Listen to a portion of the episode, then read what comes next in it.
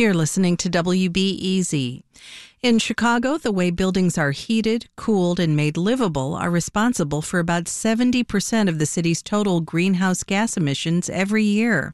Chicago's looking to join other cities around the country that have changed emission standards for new buildings. Activists say changes would help health, climate, and the pockets of homeowners.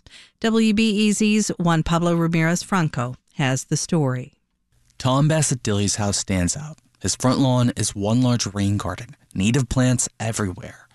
But it's the inside of his distinctive wood and metal-paneled bungalow in suburban Oak Park that I'm here to see today. Walking through his basement, he says he recently decarbonized it. And the utilities are right through here. So let me click this light on. Bassett-Dilley points out the heat pumps that cool his house in the summer and warm it in the winter. Same with his water. Electrification is his bread and butter. He designs and builds energy-efficient buildings for a living. In 2021, he retrofitted this house to decarbonize, that is, cut natural gas completely. In the kitchen, he shows me that even the gas stove is gone.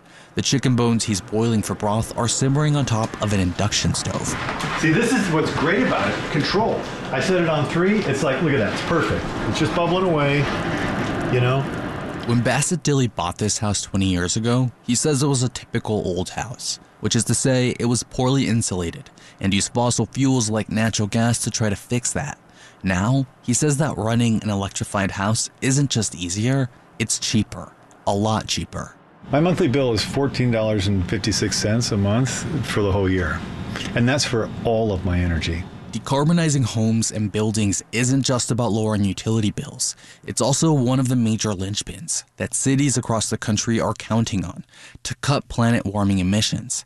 That's why this past summer, Oak Park was the first local government in the Midwest to pass a building electrification ordinance. It requires all new construction to be fully electric, with some exceptions for commercial kitchens and emergency generators.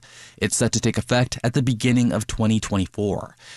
J.C. Kibbe is with the Natural Resources Defense Council, a national environmental advocacy group. And on this recent weekday, he's joining a group outside of Chicago City Hall, calling on city officials to join the rapidly growing list of cities passing electrification standards. During the campaign, Mayor Johnson did commit to this. So we were really glad to see that. Folks celebrated that at the time, and now they want to see him put that into action. Kibbe says this kind of legislation isn't just good for the climate. Over the phone, he tells me it's good for our health, too. Children living in a home with a gas stove have a 42% increased risk of asthma. Since 2019, over 70 cities and counties in California have passed similar legislation. Nationwide, New York City and Seattle have all updated building codes to require some level of electrification for new construction. And Chicago could be next.